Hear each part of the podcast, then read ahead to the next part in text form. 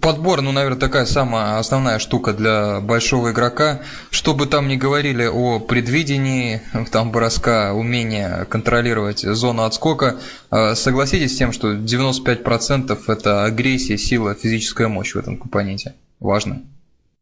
Да, знаете, естественно. И тут очень важно даже не сама физическая мощь, а как ты воспользуешься своей мощью. Например, если ты играешь в защите против ну, более крупного игрока, тебе следует занять правильную позицию по отношению к нему, и тогда ты потратишь гораздо меньше энергии, чтобы забрать этот отскок. Ну, правильная работа ног и вот очень хорошо чувствовать телом своего, ну, как бы, нападающего противника.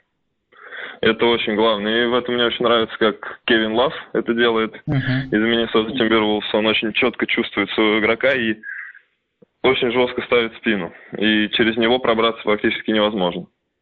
Можете назвать э, одно-два самых интересных и эффективных упражнений на подбор, которые получали когда-либо?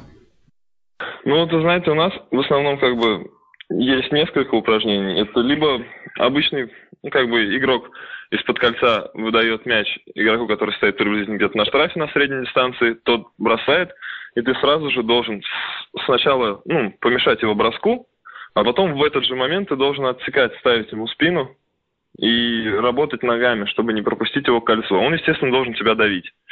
И еще есть одно упражнение, как бы тренер ставит трех больших игроков на штрафную и подкидывает туда в кольцо мяч.